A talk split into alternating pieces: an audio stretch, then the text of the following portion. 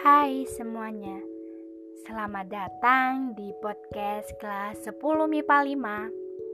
Saya Sicilia Watinista absen 33. Di sini saya akan menceritakan tentang Hikayat Panji Semirang. Al-Kisah. Pada zaman dahulu kala, di belahan bumi Jawa, ada sebuah kerajaan bernama Daha.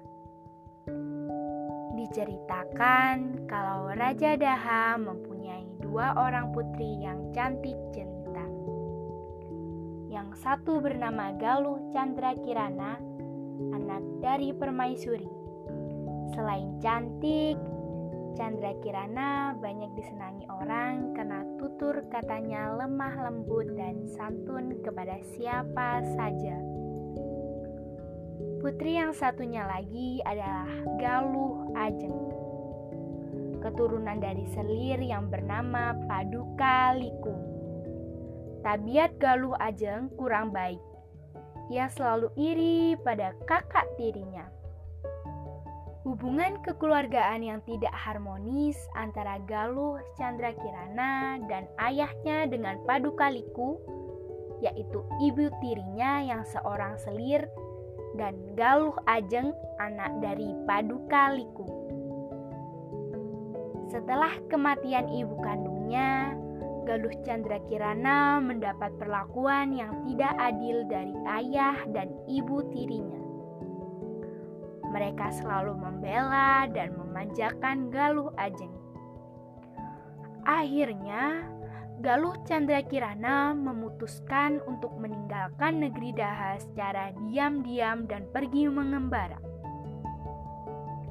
Di perbatasan antara negeri Kahuripan dan Daha, ia bersama pengiringnya membangun sebuah negeri baru.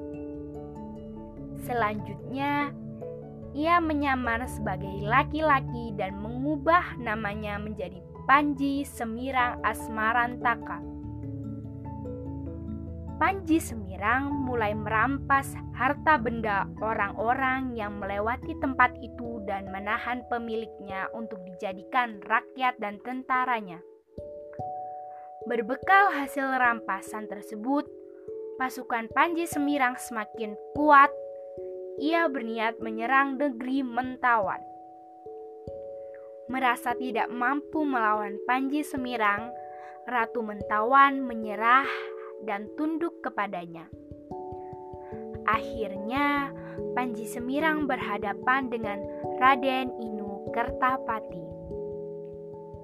Raden Inu datang menyerah untuk mengambil kembali hartanya yang dirampas. Namun, ia membatalkan niatnya karena melihat tingkah laku Panji Semirang yang baik. Mereka lalu menjalin persahabatan dan Raden Inu Kertapati dipersilahkan untuk singgah di istana Panji Semirang.